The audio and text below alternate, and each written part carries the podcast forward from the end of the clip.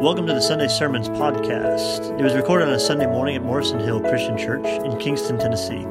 Our prayer is that the truths and strategies presented in this message will equip you to become a more fully devoted follower of Jesus Christ.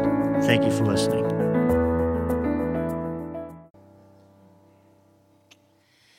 Father, thank you so much, oh Lord, for this time that we can be together to worship you, to um, let you know that you truly are the only one that we need. There is nothing else. When we put you first, oh Lord, everything else just comes together. I pray, oh Lord, for this time when John brings the message, oh Lord, bless him with your presence. Fill us all with your Holy Spirit. In Jesus' name, amen.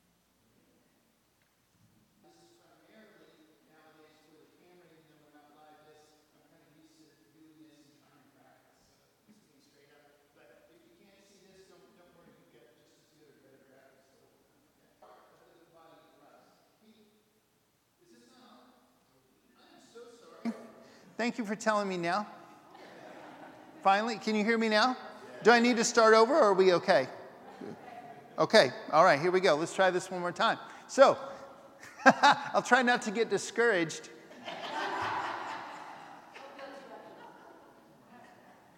he knows that if he can discourage us, he can get us weak he, he can't actually take our power away. He can't take the Holy Spirit out of us. But if He can get us to focus on the things that depress us and discourage us, He can get us out of practice and He can get us weak. And if He can get us disconnected from the rest of the body, the rest of the body has to compensate, and we're in real danger. This happens even just, anybody ever had part of your body just go to sleep? Your hand or, uh, uh, that happens to me in the middle of the night. You try to turn over and it's like, what in the world?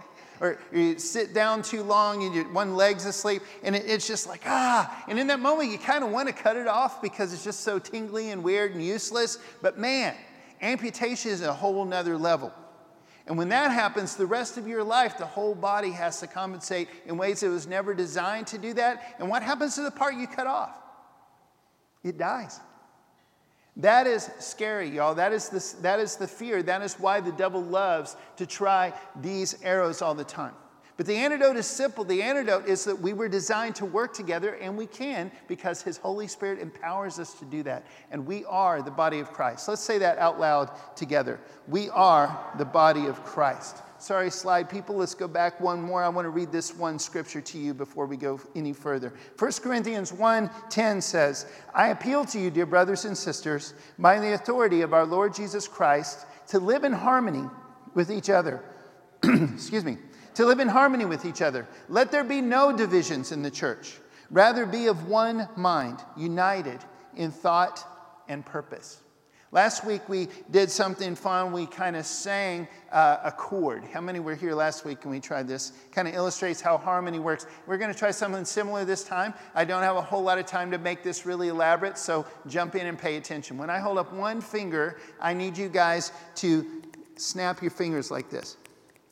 If can't snap, just pretend or make whatever little noise your fingers will make. It'll work. It's okay. So here we go. One. Good. Good. Okay, second one. When I hold up two fingers, I need you to rub your hands together like this. By the way, I didn't make this up. I saw this at a, as a Rich, several Rich Mullins concerts back in the day, and it was really meaningful to me. Okay. Third, when I hold up three fingers, what I need you to do is kind of clap quietly like this. Excellent. And when I hold up four, I need you to slap your knees like this. All right. So wherever you are, I'm going to kind of just point with both hands, just kind of just see what happens. Ready? Here we go. No, that's just them. Oh, we're, we're coming. We're coming. It's, I'm going to move around. We're going to direct traffic here. You ready? Here we go.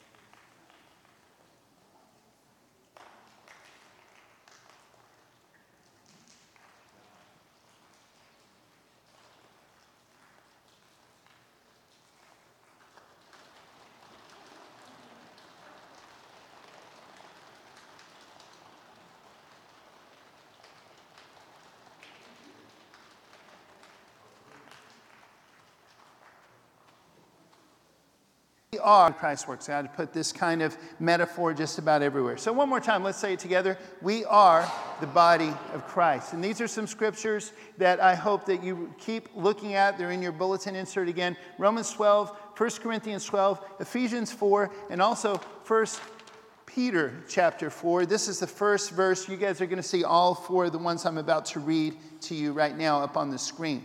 But first, uh, T.D. Jakes, Bishop T.D. Jakes, said something really powerful that I heard this week, and I'd love to share this with you. He said, The road to connectivity starts with what connects you rather than what divides you. The road to connectivity starts with what connects you rather than what divides you. And this is a mistake that we tend to make a lot, in that when we feel divided from someone, we feel like step one needs to straighten them out. Step one is we need to get them to agree with us on that issue. Somehow we need to fix that one issue. That's the first priority. And honestly, that, that usually is the least effective way. Most of the time, no matter how much we disagree on how to solve a problem, most of us deep down have a lot more in common than we think we do, especially if we are Christians. And if we start with that and we build out from there, a lot of times that's the only hope of actually figuring out a strategy that we could all agree on. Does that make sense? I just think that's such a beautiful thing. I wanted to share that with you. Peter writes this God has given each of you a gift from his great variety of spiritual gifts. Use them well to serve one another. Do you have the gift of speaking? Then speak as if God himself was speaking through you. Now, a lot of these gifts, we're going to walk through them all today. A lot of these gifts have to do with speaking. This isn't just one gift. There's no just one gift of speaking. A lot of them involve speaking. And what he's saying is every single one of those, that is God commanding you to do that, that is God gifting you to do that, and his, his spirit flowing through you that actually gives you the strength and the power to do that thing he gifted you to do. So if your gift involves speaking, speak as if God is flowing through you because he is. He goes on, Do you have the gift of helping others? Do it with all the strength and energy that God supplies. Almost all the rest of these gifts, including the ones about speaking, almost all of them have to do with helping others in one way or another, or helping the world in one way or another this applies. Again, He's asking us to do that. He's gifting us to do that. His Holy Spirit in us is empowering us to do that. So serve in that way, help others in that way. Then, Peter says, when we do it like that, then everything you do will bring glory to God through Jesus Christ, and all glory and power to Him forever and ever. Amen. If you remember a couple weeks ago, I, I told you that those little doxologies are all throughout the scripture. And that's, again, one of those I was referring to. But let's say this together, if you would. The senses keep us connected. One more time. The senses keep us connected. I, I, hope these categories that we're using, they, they help you make sense of this. I don't want you to get hung up on them. You can be in all three at the same time, okay? The Holy Spirit didn't come up with these categories. I think, I, I hope He helped me, but the Holy Spirit can give any of these gifts to anybody He wants. Okay? That's, that's that. These are just to help us understand. And so the senses ones, they, they function the way our physical senses function. And here, here's what I mean by that our physical senses are what connects us to what's real and they connect us to other people and they connect us to God. If we didn't have our senses, no matter what beautiful things were happening around us, whatever beautiful music was playing, whatever beautiful sounds, whatever loving, wonderful things people were doing to us, touching us as they served us, whatever, we would be completely unaware of that without our senses. And anyone who has any kind of an impairment in those, if they can't hear, they can't see, they're missing something. My heart breaks for that. I can't imagine going through life not hearing music or things like that. I, I just, it, it, it, it hurts and it, it's got to be so hard. But these gifts, they function like the senses of the body of Christ because they help us be aware of what's really going on around us. And they help us be aware of God and what God's doing and what each other are doing and what's really going on in our own hearts. These gifts function like the senses. So, again, you can be in all these categories at once, but we're, we're, this is just to help make sense of how these work. Is this making sense so far? We, we got this? Okay, so here we go. The gift of prophecy is the first one of these. And prophecy is all about communicating God's heart. If you look at the prophets in the Old Testament, they're not so much about what's right and wrong and, and just those kind of things like some of the other books in the Old Testament are. They're all about God's emotions and how he feels, his passion for his people, his love for his people, his anger and his, the pain that he goes through when they reject him and the promises he makes to them and the, the punishment he gives to them. And it's, you, you sense the person of God, the heart of God. Sometimes the gift of prophecy can include predicting the future, but that's really not what it is. A lot of times we hear that word and we think predicting the future, and that's really not the point of prophecy. Whenever you see some of the prophets predicting the future, it's God saying, Listen, this is going to happen, but I need you to remember this is who I am when this happens. I need you to know this is why I'm doing this. I need you to know this is how you could get out of it if you want to. It's God still revealing his heart. So if you notice in the bulletin at this point, there is a list that has kind of a checklist this time of each one of these gifts and the definitions you'll see on the screen. And I'd love for you to get those out and kind of, as, as you do this, try to think, is that one me? Does that sound like me? Does that kind of make, make, make sound? And, and also, as you do that, if you want, if some just, you, you don't have to be thinking about everybody else the whole time, but if one, some just jumps out and you're like, dude, that's that person, write that down and encourage them with that later. Okay? I want this to be as absolutely practical as possible. But prophecy is communicating God's heart. Then there's wisdom. Wisdom is uh, applying timeless truth to everyday life. Wisdom is where we take something that we all know, we all understand at some point and believe, but we actually apply it. We get something done. Here, here's an example. How many have heard the story of Jesus calming the storm? He's asleep in a boat, and his disciples are all scared. Most of you heard that? Awesome. So here's what happens: that that's Jesus is asleep in the boat. Everybody knows he's with them okay? They don't even need faith for that. They see him there. Eh, him laying there in the stern of the boat is what's making them mad and even more discouraged and even more upset because he's sleeping through this whole thing. They know he's there.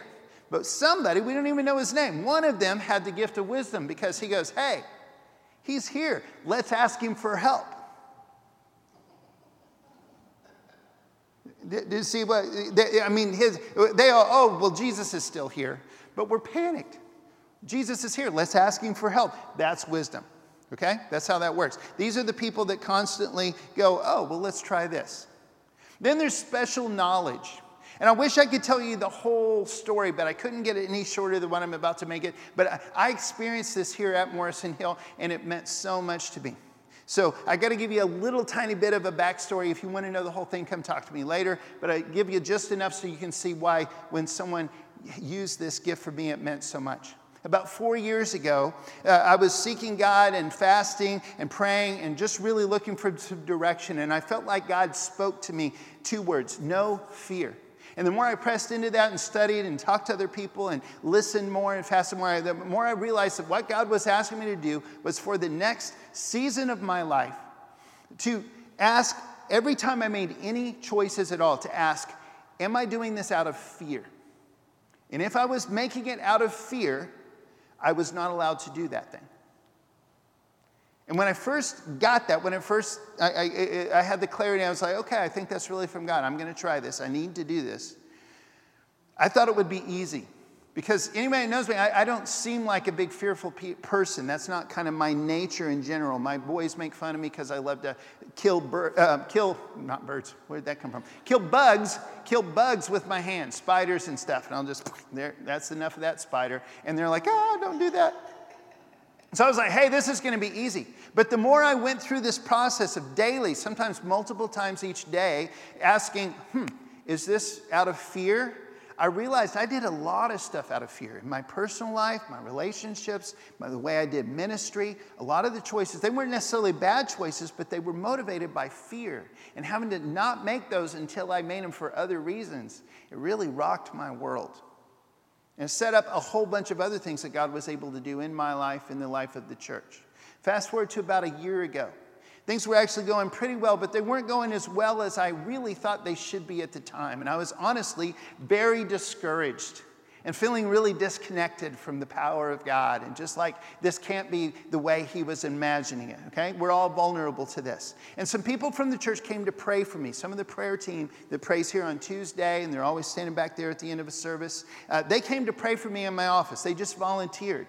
And they prayed for me, and that in and of itself was really meaningful and helpful to me. But then as they were leaving, one of them says, Hold on just a second. I think God has a, a word for you.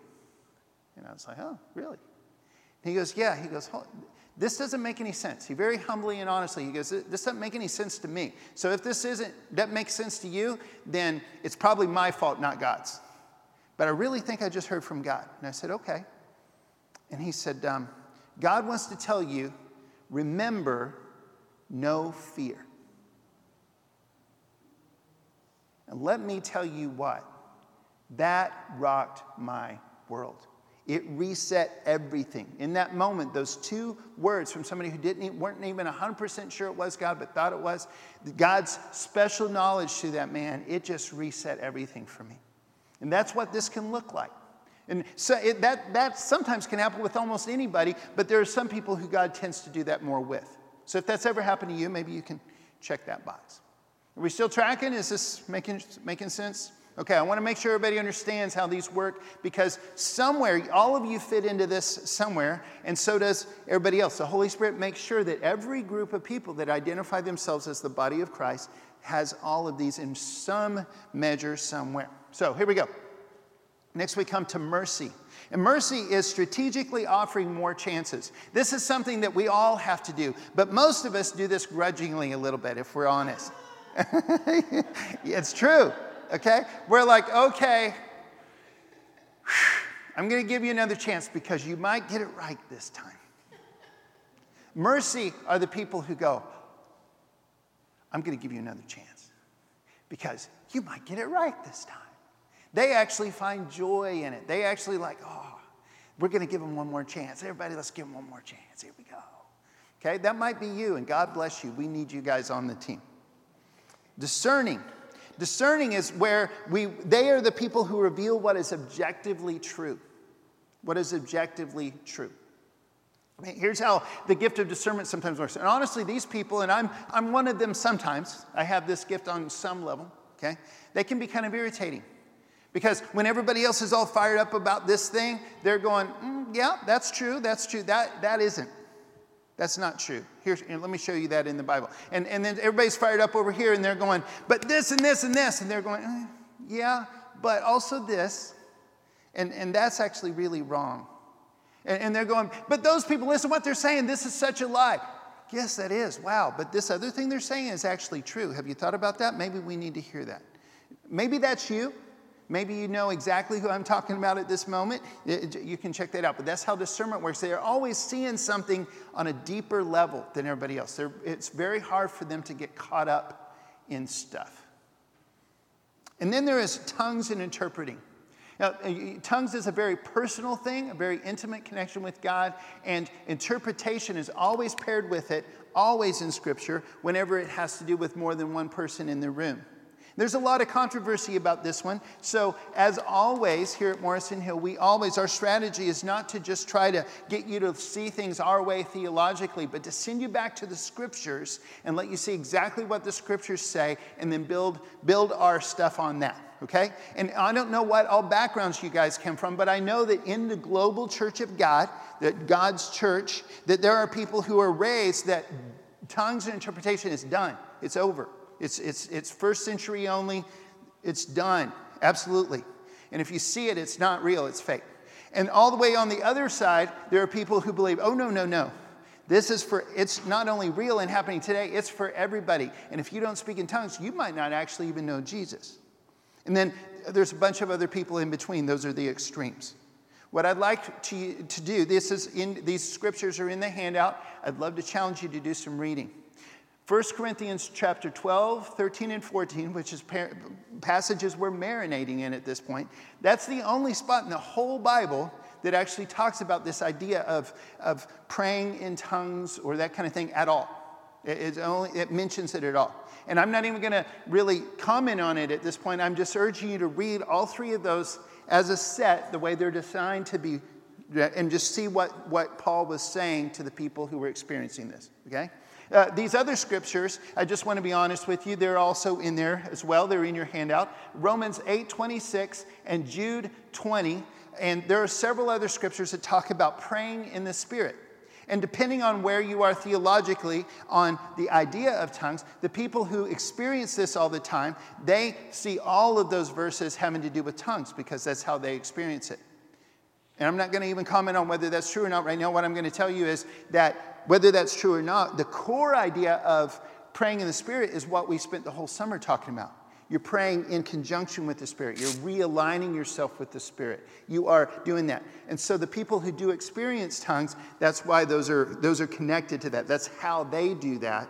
But everybody else, they're like, I have no idea what you guys are up to right now. Okay? But you can pray in the Spirit without praying in tongues. Does that make, does that make sense? Okay? And then uh, you've got three others. All of these are written down in your, in your handouts. They're online and everywhere else. But in Acts 2, you've got speaking in tongues and a whole nother thing. And I wish God did this all the time because, man, it would make missions a lot easier. But that particular time has nothing to do with the prayer languages and stuff that people talk about. That was the apostles instantly being able to speak every single actual language that was present on the day of Pentecost. So Peter's preaching his sermon, and all of them are interpreting in at least 10 other languages at the same time, and they didn't speak those languages before that day. Man, I wish the Holy Spirit would do that more often, but that is what's happening in Acts 10. And then, depending on your theology about all the rest of this stuff, Acts, I'm sorry, Acts 2, Acts 10 and Acts 19 could be either one of those or maybe both, depending on your theology. But the ones you need to know for sure, if you want to know about that gift, I, before I comment on that anymore, we'll come back to it next week. But I want you to read 1 Corinthians chapters 12, 13, and 14. Can you do that? All right, we're going to move on. Here we go. Here's the other thing, and this is for all the gifts. We're going to keep on going through these, but this always applies, always, to every single one of them. The Holy Spirit gives these gifts so you can expect them to produce the fruit of the Holy Spirit. If people are doing anything at all in the name of God, and what it's actually causing is envy and discord and jealousy and divisions and all the other things that this passage has, lists as the things from our sinful nature. It's probably not the Holy Spirit motivating them. And even if you're a little bit confused and you don't understand what's going on, or you're irritated by that discerning person or whatever else, if you see the real thing happening out of that is love, joy, peace, patience, kindness, goodness, faithfulness, gentleness, and self control, that's what's happening out of the use of these gifts, there's a really good chance that's the Holy Spirit. That, do you understand? It's, it's really that simple, and that's, that's with all of these gifts. So we're going to keep on moving. I need you to say this out loud with me. Here we go. The core empowers the whole body to serve. One more time. The core empowers the whole body to serve. And again, you can have gifts in all these categories. These are just to help us make sense. But your body core is your heart, your lungs, your organs, your abs, your back. You know what I'm saying? This what supports everything else. And these gifts are the ones that support and guide everything else. They connect everything else. They fuel what's going on. So that's why we're calling these the core. One of those is leading. And leading is simply just taking people from one place to another. Ephesians 4:12 says that the job of all of these gifts is to empower God's people to do God's work. So, leading is people who are effective at actually helping people get from point A to point B.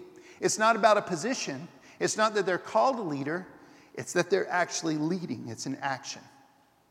Okay? Then you've got teaching. Teaching the same way. It's, a, it's not so much something that is someone's job as if it's a gift, a spiritual gift, it works. So, right this minute, I'm attempting to teach. Right this minute, I'm standing in front of you telling you some things that are true.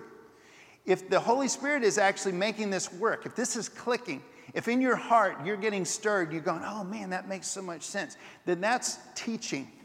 If I'm just standing here and you're just thinking, man, when is he going to be done? I sure hope that such and such a restaurant is open. Then I'm probably not teaching. I probably don't have that gift. Does that make sense? That's how this works. Teaching is actually, you actually, people learn and understand. And then there's giving. And uh, like all of these gifts, almost all of them at least, giving is something we're all supposed to do. It's, it's, it's a team effort, it's, some, it's part. This is not just giving tithes or offerings. These people are especially gifted. They find special joy in it. Most of the time, these people, uh, sometimes they're not wealthy at all, but most of the time they have extra resources, but they don't use most of those resources on themselves. They share them. And it's not just money either. People who have the gift of giving, they love to give gifts, they love to write little thank you cards, they love to encourage people. They're, they're constantly sharing whatever God gave them hospitality, etc. And, and somehow, as with all these gifts, when they do that, even if somebody else does the exact same thing, them doing that has some supernatural, some exponential results because it's a gifting from the Holy Spirit. And then you've got encouragement. And once again, encouragement is one that we're commanded to do. This is all of our job. All of us are empowered on some level to do this by the Spirit. But there are other people, and you probably know some people like that. Some of you are those people. But somebody else could go, hey, good job. And you're like, hey, thanks, man. But that person says, good job. And you go, ah, God loves me. Do you know what I'm talking about? Somebody else smiles, and you go, hey, smile back. And that person smiles, and you're like, oh, Jesus is in this room. Do, do, do you know what I'm talking about? And th- those people, they have the gift of encouragement. It's, it's something more going on than just us humans can generate on our own. Now we come to the last of these three categories. One more time, let me say it again. You can be in all three at the same time, or two or three, but I, these, these do this job like a body. These function like this the limbs get the work done. Let's say that together. The limbs get the work done. Excellent. So, the ones who actually have these gifts are the ones you actually see busy. It's not just there's a minute work sign, there's actually people working, right? You, have seen, you know what I'm talking about. It's a sign, a bunch of people say that. Anyway, Faith is one of these. And I know that faith doesn't sound like an action, but it is. I guarantee you, every time you see faith in the scriptures, it's trust based action. Every single time. Okay? So the people with the gift of faith are not clenching their fists and going, Oh, I believe so hard right now, you have no idea. That's not what they're doing. That's not the gift of faith. The people who have the gift of faith are the ones saying, I don't care how scary this is, I don't have all the answers, but Jesus said, Do it. Let's get it done. Those are the people with the gift of faith. Uh, the gift of healing and miracles are tied together. And again, some people believe those have ceased, but you guys have prayed for some people recently and you know better, right? The question is why sometimes, even when Jesus was physically here on this earth, why sometimes he didn't do it.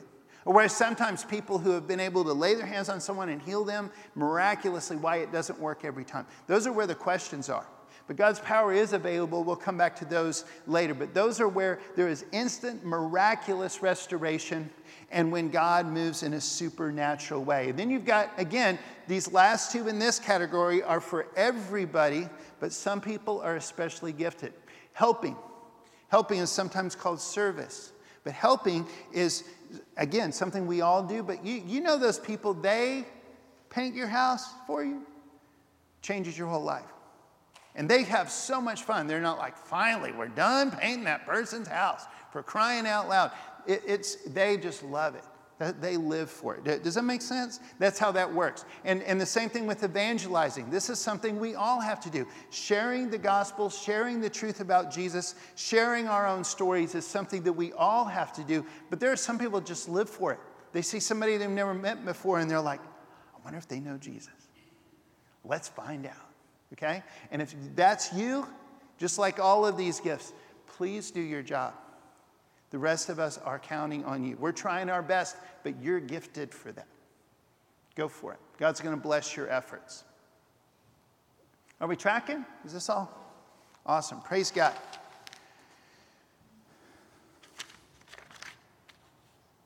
The healing and miracles thing, let me just say one more thing about that. We see that with Jesus. You don't have to put it back, just, just I just want to say this. Uh, in the story where Jesus healed a paralytic, do you remember that he said, um, which is harder, to say to someone, your sins are forgiven, or to say, um, get up, take your mat, and go home? And then he looks at the paralytic and he says, but so that you may know that the Son of Man has authority on earth to forgive sins. He looks at the paralytic and says, Get up, take your mat, and go home. And he's able to do that. That's the only clue that I've ever been able to see that's consistent is when God does do miracles, you can usually see a big result. It changes everybody's perspective around it. Does that make sense? There's, there's a reason why he does it. I don't understand all the reasons. I got way more questions than answered, but that's one thing I just wanted to share. Albert Tate says, just because you're done doesn't mean God is. Let's give the next generation a story to tell. I want to read that out loud again because that means so much to me. Just because you're done doesn't mean God is. Let's give the next generation a story to tell. I don't know where you guys are this morning. I don't know how excited or depressed, how discouraged, how, how, how disconnected you might feel from God or your own heart, your own dreams, your own ideas about anything, your own relationships. I don't know where you are right now. You may be feeling completely done. But I guarantee you, as long as you're still part of the body of Christ, there is hope for you. The only bad thing that could happen that's going to be pretty permanent for you is if you just let it go full on into division. You allow yourself to be completely cut off from God and His people, and then you're going to die. And the rest of us are going to have to do whatever it takes to compensate for you being gone. And I don't want to see that happen in any of those ways. But just because you feel done doesn't mean God is. And the rest of His body compensates. Because here's how this works out you know how to get stronger? You do stuff. Curls strengthen your biceps. These right here. This movement is done by this. Okay? But is that the only muscle working at this point? Every part of my body has to do this. I've got to focus, I've got to breathe. My heart starts beating a little harder, my lungs build a little bit deeper. Everything's bracing, everything's supporting. Okay? But for this to get stronger, this has to do its job, and the rest of the body has to encourage that and build that up. And what happens is the more that we start working together, the more movements that we do that use the entire body, the more things we do that allow us to get stronger, that strengthen specific parts of our body, the more the whole body gets used to, oh, this is how we do this. This is what this looks like. And the more we do it, the stronger we get and the more effective we get. And when this muscle is trying to do something, the whole rest of the body goes, Oh, yeah, we got this. Well, they kick right in. This is how we get better. As we do it, we act, we get stuff done. James says this, and I'd like you to read it out loud with me. Do not merely listen to the word and so deceive yourselves. Do what it says. So this morning, if you look on this same little thing you've been checking little boxes on, at the bottom it has two things, and I want you to try these, both of these this week. First one is this Lord, I will encourage others by. I want you to figure out if any of that sounds like you, try it out. Try it out, no matter how scary that might seem for you right now. But you go, I think that's me. I think maybe that's me. Try and encourage somebody that way and just see what happens. Worst thing that can happen is you find out you did it in your own strength you might find out you did it in the strength of the Holy Spirit, and it's going to change your life. Okay? Second one is, Lord, I will build others up by. Put something specific. Try one of these. Just see what happens. Try and build somebody else up. Again, worst thing that can happen is you're going to figure out you did it on your own strength, but you might figure out the Holy Spirit empowered you to do that. It did more than you ever could have dreamed in ways you never could have dreamed, and you just figured out part of what part, one of the parts you play in God's body. But all of us, in one way or another, are called to encourage one another and to build each other up. And I'm daring you to do that. Also, in the bulletin insert, one more time, are all these surveys and scriptures. I'd love for you to do this, even about personalities and stuff. My dream, my prayer, and I believe it's God's as well, is that all of us figure out who we are in Christ and we start living that out more than ever before. We're more intentional and more accurate, and more effective. I hope that you'll join me in this, and I thank you for it because I know a bunch of you already are. Well, let me tell you something. I can't think of anything that would encourage and build us up in this room more than somebody giving their life to Jesus for the first time today. So if that's on your heart, please do that. Let's get started on this project with that. It also really builds us up and encourages us when people officially join the church. We don't require that here, but man, that's pretty encouraging when you do. But what I'm asking you is as we stand and as we sing, would you take the first step, whatever that means to you, toward whatever you just wrote down? Whatever you feel like God is saying, yeah, that's the part of the body that I designed you to be. Take the first step in your own heart, maybe literally in this room, toward that. That concludes the Sunday Sermons podcast. You can respond to the invitation you just heard where you are right now. Don't waste this opportunity to change your life for the better. If you've made a decision or are interested in learning more, please visit us at morrisonhill.com.